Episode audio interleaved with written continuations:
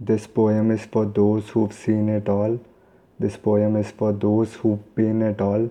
For those who leaned against the wall, but the brickwork seemed to be weak.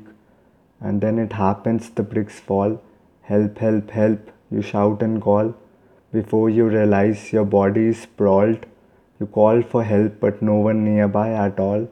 And your soul waits for your end to be fall. Your eyes see your movements have stalled. You accept reality, your fate who calls.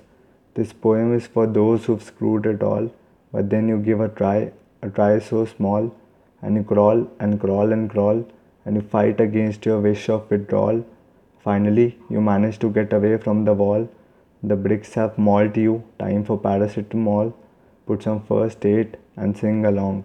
This poem is for those who've given it up.